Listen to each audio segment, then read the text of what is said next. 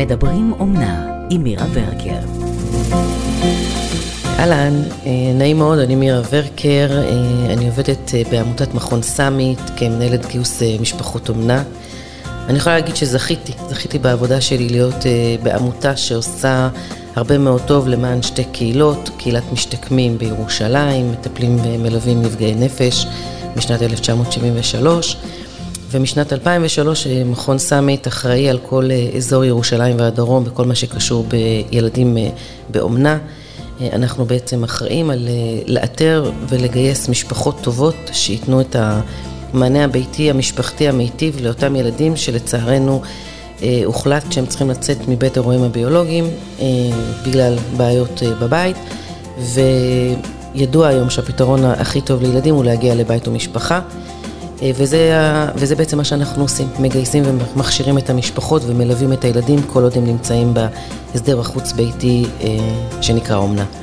בתפקיד שלי הוא באמת לגייס את המשפחות, משפחות מכל אה, הצבעים, המינים, הדתות, המגזרים בארץ.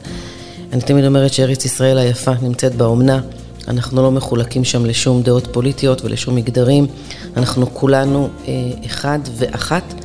שהחליטו לעשות מעשה שהוא לא טריוויאלי והוא לפתוח את הבית ואת הלב בפני ילד בסיכון שצריך כאן ועכשיו משפחה ומלווים אותו אה, כל עוד הוא נמצא בסידור האומנה.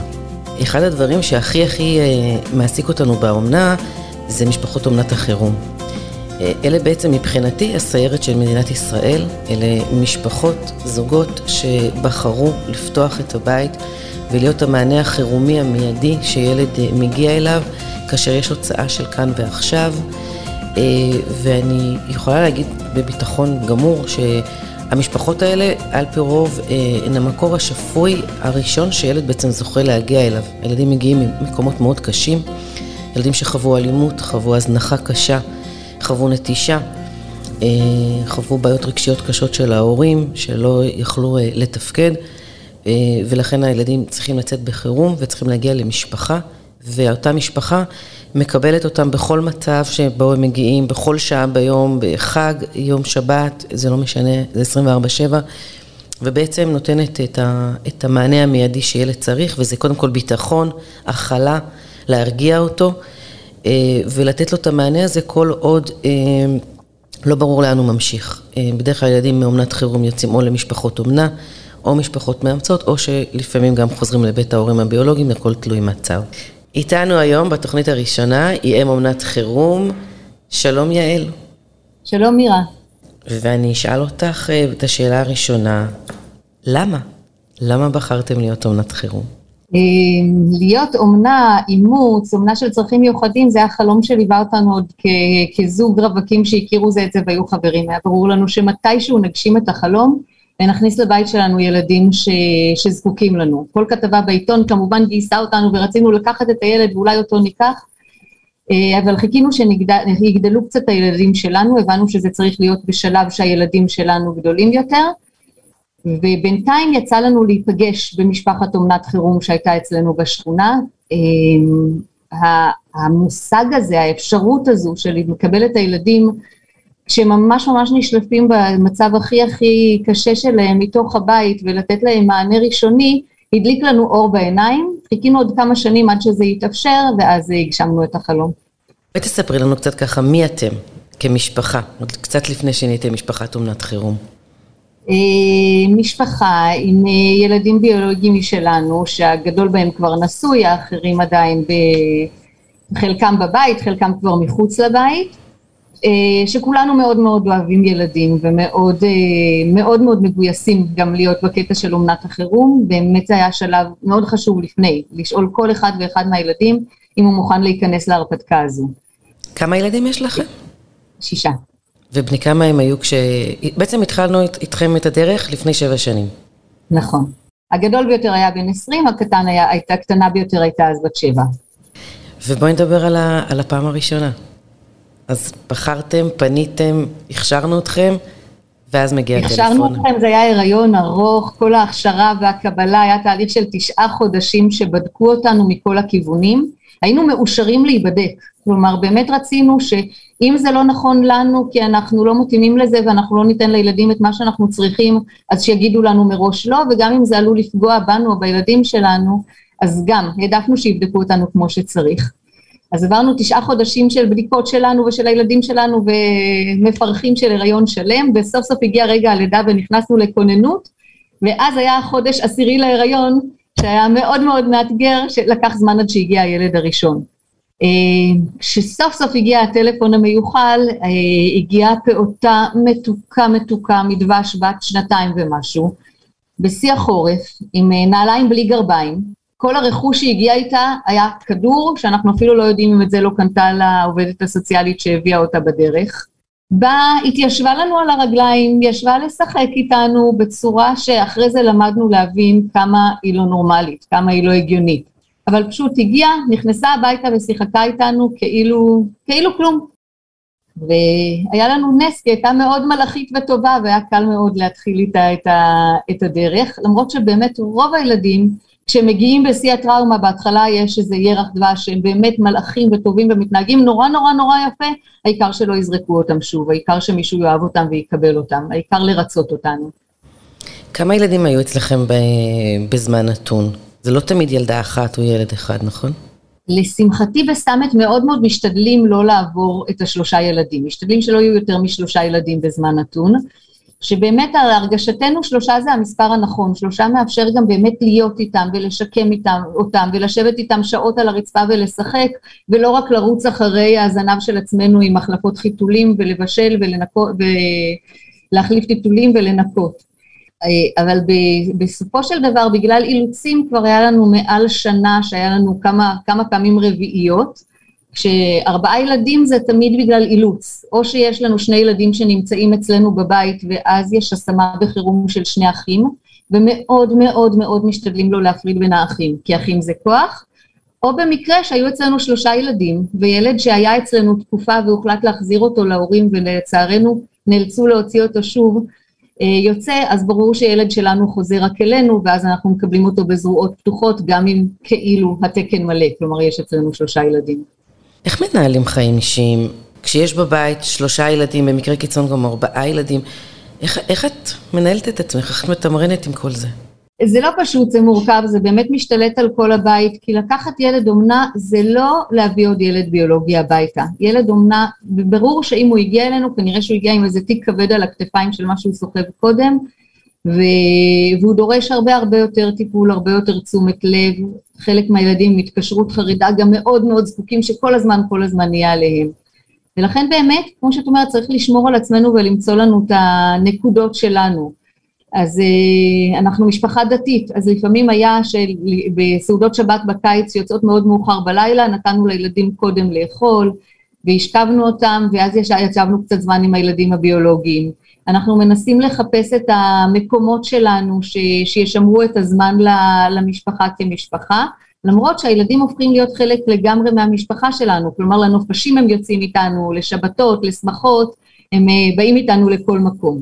אבל מנסים בתוך כל זה למצוא את הזמן, לפנות זמן אחד לשני, לפנות זמן לבד עם הילדים שלנו, כדי לתת גם להם את המקום. זה לגמרי לא פשוט.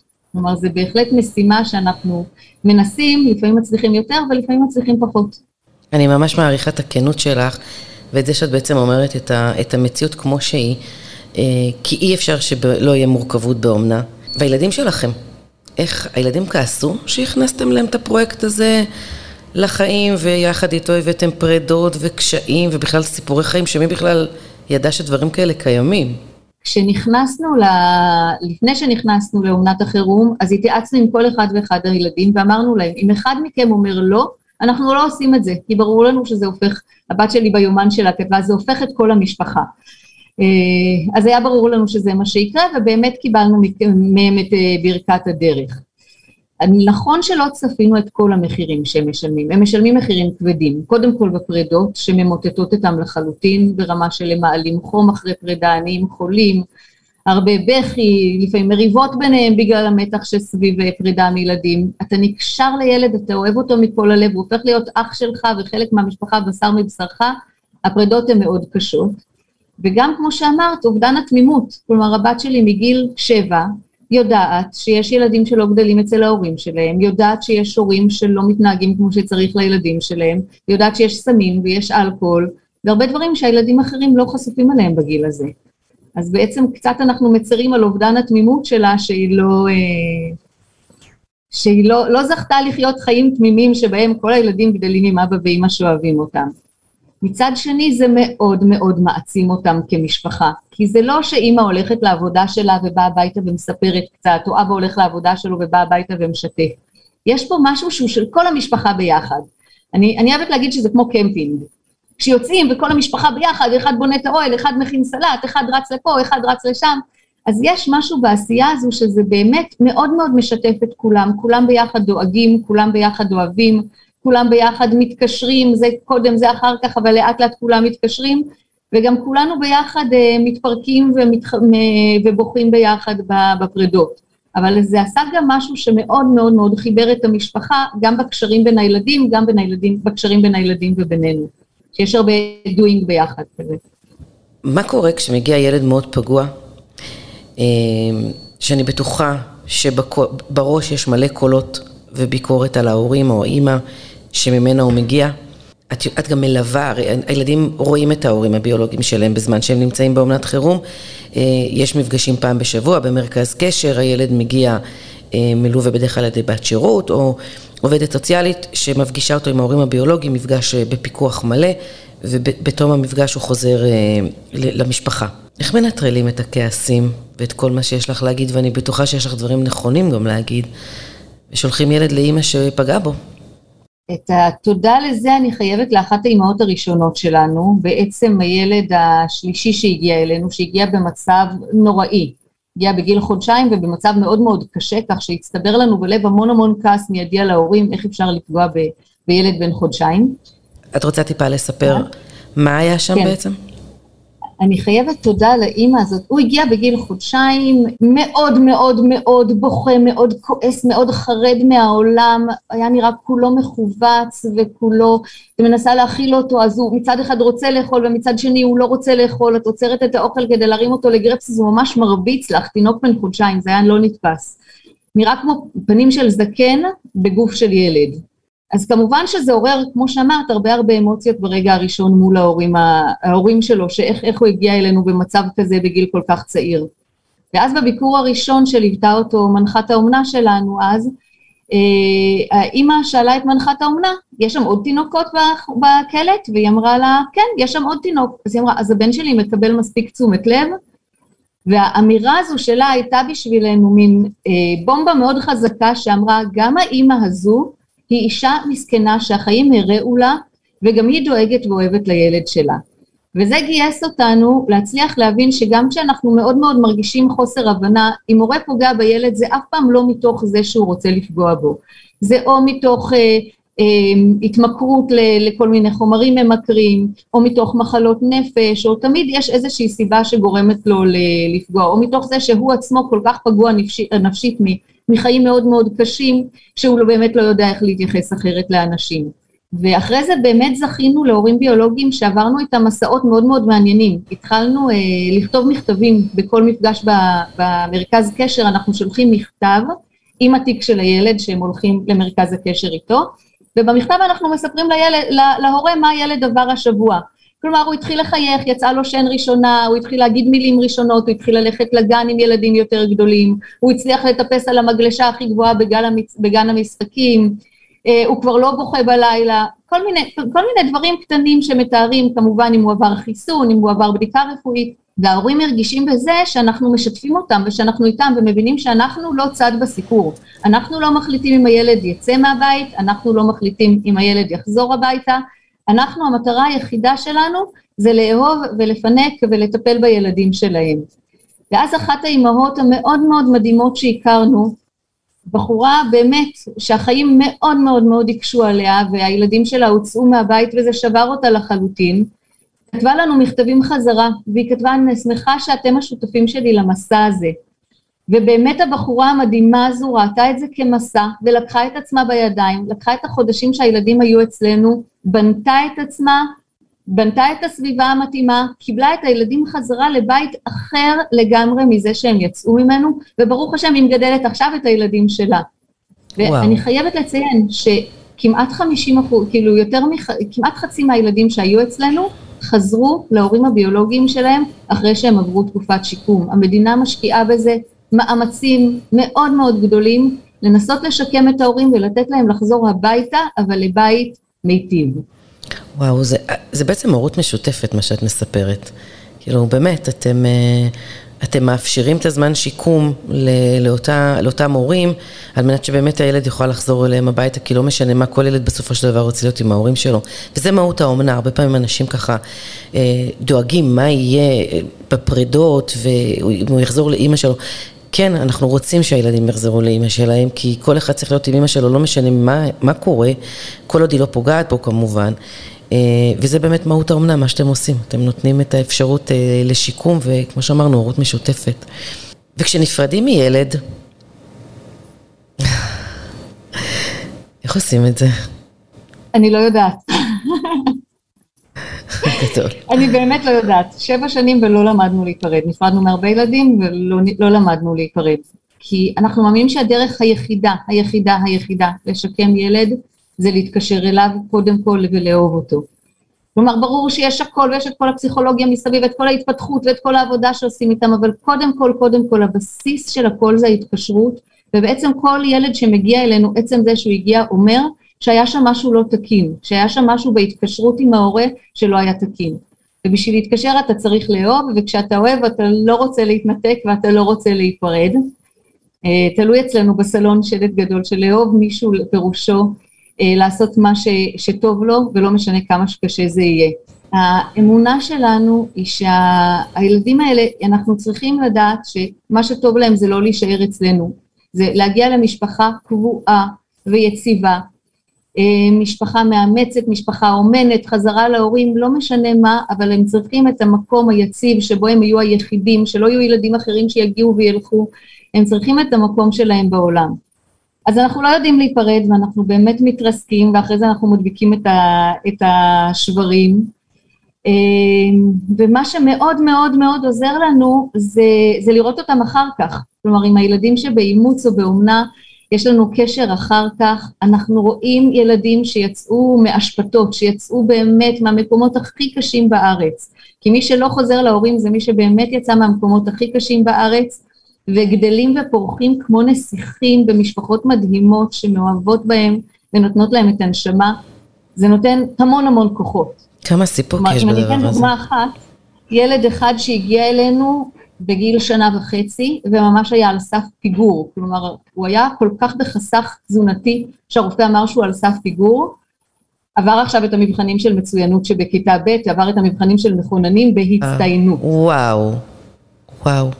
כלומר, הוא יצא, הוא, הוא קיבל תזונה נכונה, הוא קיבל סביבה מטפחת, הגיע למשפחה מאמצת מדהימה, מדהימה שמשקיעה בו מעל ומעבר למה שהורה ביולוגי נותן לילד, והילד הזה היום הוא תלמיד מצטיין, חנון אמיתי, פשוט מרגש, מרגש, כשראי שהאם המאמצת סיפרה לנו שהילד עבר את המבחנים, פשוט התחלנו לבכות. הפער היה בלתי נתפס. איך אפשר שלא? איזה זכות זאת. תגידי, שבע שנים, כמה ילדים, לא שואלים, לא סופרים, נכון? אבל אני בטוחה שהרבה מאוד ילדים. ספרי לנו על ילד אחד שיושב אצלך. ועדיין איתך במחשבות וגעגועים. כולם היו בניי, אני, אני חושבת. כלומר, כל אחד ואחד מהם הוא, הוא מאוד מאוד יקר לנו עד עכשיו, וכל אחד באמת, הקשר חשוב לנו עד עכשיו. אני חושבת שהכי קשה, הילדה הכי קשה זה זו שאנחנו הכי דואגים לה עד עכשיו, זו שבאמת בשבעה חודשים שהייתה אצלנו, אה, הצליחה לערער גם את, ה, את היציבות בבית שלנו. מה זאת אומרת? בגלל שהיא הגיעה כל כך פגועה. היא הגיעה בת שנתיים וקצת, שוב זה לא נתפס לשמוע את הגילאים האלה, אבל היא עצמה הייתה כל כך כל כך כל כך במתח ובחרדה כל הזמן, שהצליחה להדביק גם אותנו. ולגרום גם לנו להיות כל הזמן במתח ובחרדה, מה יקרה עכשיו, מה יהיה עכשיו, לא יכול להיות רגע אחד טוב. אם שנייה אחת היה לה טוב, היא הייתה חייבת להרוס את זה, כי היא ידעה שטוב תמיד לסופו להיהרס, אז עדיף שהיא תשלוט והיא תהרוס את זה. אז כמה שהשקענו יותר וכמה שעשינו יותר ולקחנו אותה למקומות כיפיים, היא הייתה חייבת להרוס. אה, היא במשפחת אומנה חזקה ומדהימה של סאמט, אז אנחנו עדיין שומעים ממנה, אנחנו יודעים שלא פשוט איתה, אבל היא מתקדמת לאט לאט. ואנחנו דואגים לה, מתפללים, ש, שתצליח לתקן את הכל ולעמוד על הרגליים ולבנות אישיות אה, מדהימה. אוהבים ומחזקים גם מרחוק. אה, ובכל הדרך הזאת, בארבע שנים האחרונות הולכת איתכם שחר. כן. שחר שלנו, מנחת אומנה בסאמית. מה שחר בשבילכם? וואו, היא חלק מהמשפחה.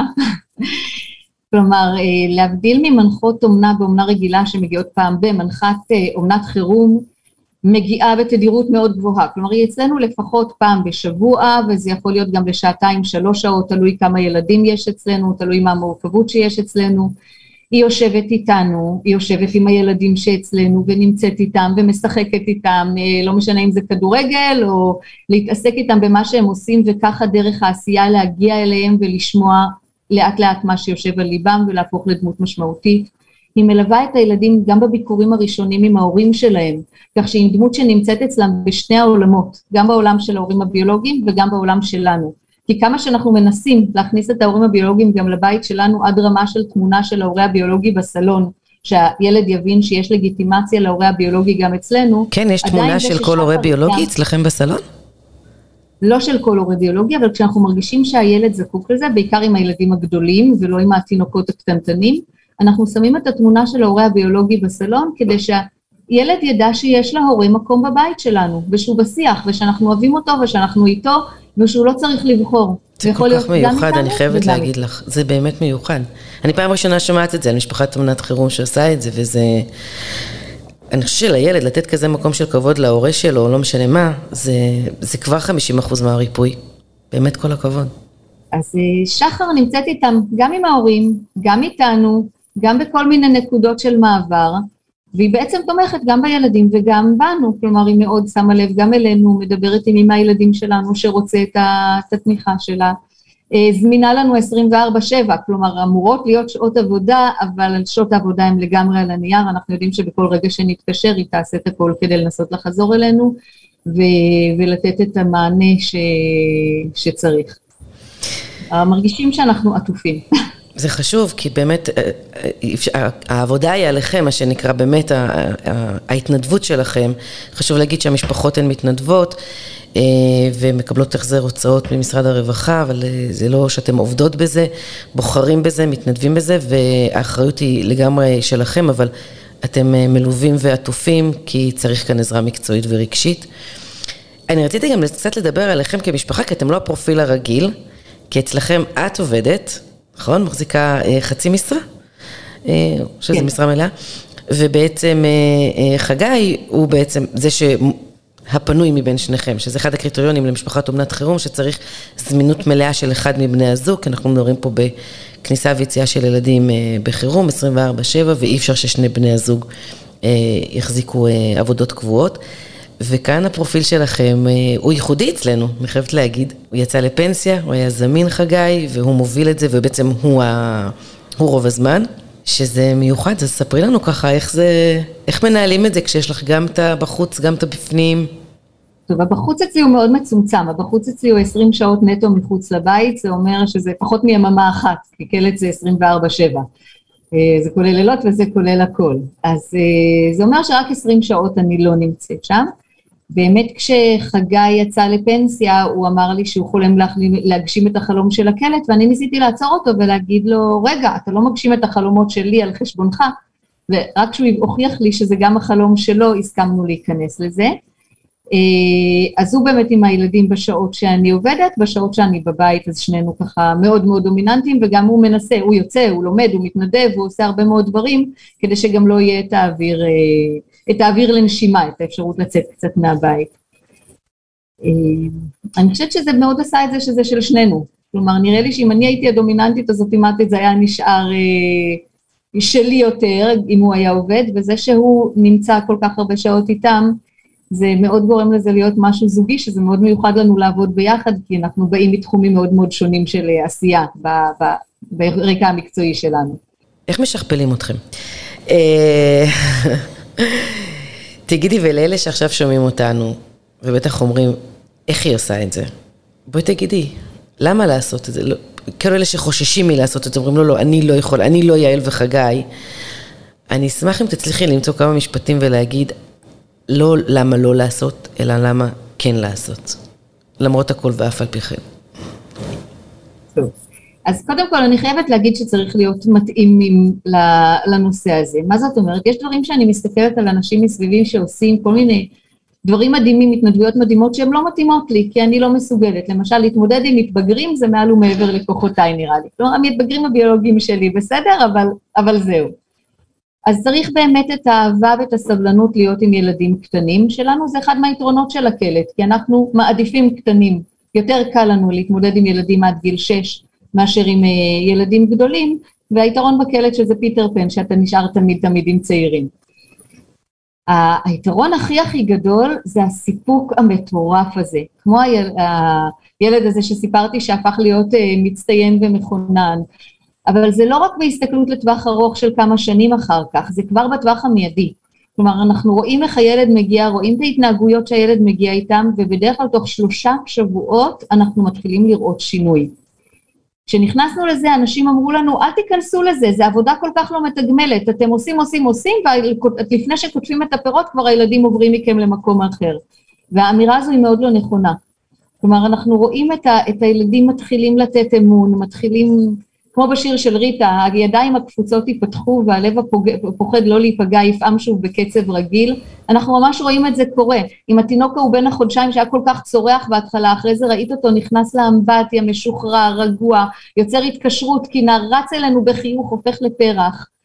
אם את רואה ילד שבערב הראשון שהגיע, לקחתי את הסכין לפרוס לו פרוסת לחם לארוחת הערב והוא נרתע בבהלה וקפץ אחורנית, את רואה אותו לאט לאט משתחרר ומעז וכבר לא נבהל כשמישהו בא מאחוריו וכבר לא מגן אוטומטית על הפנים, אלא מתחיל להבין שבן אדם בא לחבק אותו ולאהוב אותו, ו- ויש אנשים שהם יציבים ונאמנים ואפשר לצפות את התגובות שלהם.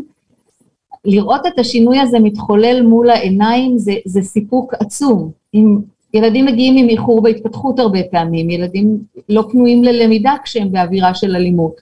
אז הם מגיעים עם חשד לפיגור, או חשד לאוטיזם, או כל מיני דברים, כל מיני תוויות הודבקו על הילדים שלנו. ואתה רואה שתוך כמה שבועות הם סוגרים את הפערים ברגע שהם מרגישים שהם יציבים והכול רגוע מסביבם, הם סוגרים את הפערים ומתחילים לדבר ומתחילים לתקשר ומתחילים להצביע ומתחילים להשלים את, ה, את היכולות שהם לא עשו קודם, וזה פשוט מרגש בכל פעם מחדש. אמרת עכשיו כל כך הרבה מסרים, ובעצם אני אומרת, רגע, אתם נקראים משפחת אומנת חירום, אבל אם אני מורידה את היוד ואת הרש, אתם משפחת אומנת חום, כי כל מה שאת מדברת זה חום, זה... קיבלתם את הילדים במצבים קשים, מה שסיפרת על הילד עם התגובה שלו לסכין, שאת בעצם רק רוצה לחתוך משהו והוא כבר מפרש את זה אחרת, ובעצם עם חום המסת את כל הפחדים ואת כל הטראומה שישבה אצלו, ולא רק אצלו, אצל כל הילדים שהגיעו, אז אולי אנחנו צריכים לשנות את השם למשפחת אומנת חום. אני רוצה להגיד לך שאני לא פעם ראשונה שומעת אותך, ואת כל פעם uh, מפתיעה אותי מחדש בעוצמות, ביכולות, ואם אני לוקחת ממך משהו, זה היכולת שלך להסתכל בכאן ועכשיו. את לא מתעסקת במה היה, את לא מתעסקת במה יהיה. את מתעסקת בכאן ועכשיו. ו... ואני לוקחת את זה, אני רוצה לקנות את הדבר הזה. אה, זה המהות של האומנה. אה, תודה רבה, באמת תודה, אני נורא מתרגשת. אה, שידור ראשון שלנו, והכי אני שמחה שעשינו את זה איתך. אני מזמינה את כל מי ששמע אותך לפנות אלינו. אנחנו רוצים וצריכים עוד יעל וחגי, וכל אחד מהמקום שלו, מהיכולות שלו. כל משפחה עושה את זה כמו שהיא יודעת לעשות את זה, אין דרך אחת לעשות את זה, אה, רק פשוט צריך לעשות את זה. אה, אז הלוואי ונצליח ביחד לגייס עוד משפחות. ותודה, תודה רבה על השיתוף, ותודה רבה על העשייה, תודה לילדים שלך, תודה על התמונות, לא דיברנו על התמונות. אה, נכון, יש אצלך צלמת שמתעדת את כל מה שקורה.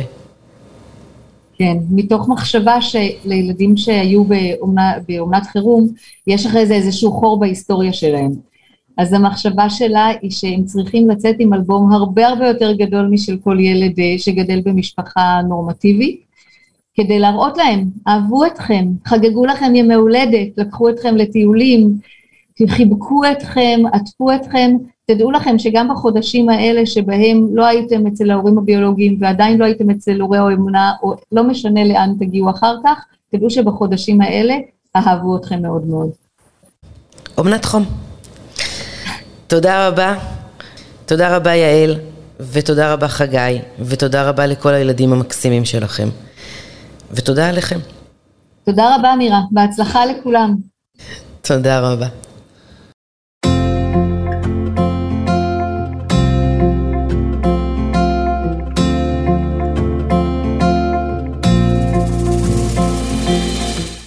אנחנו מסיימים את הפרק הראשון שלנו, ותודה שהייתם פה איתנו.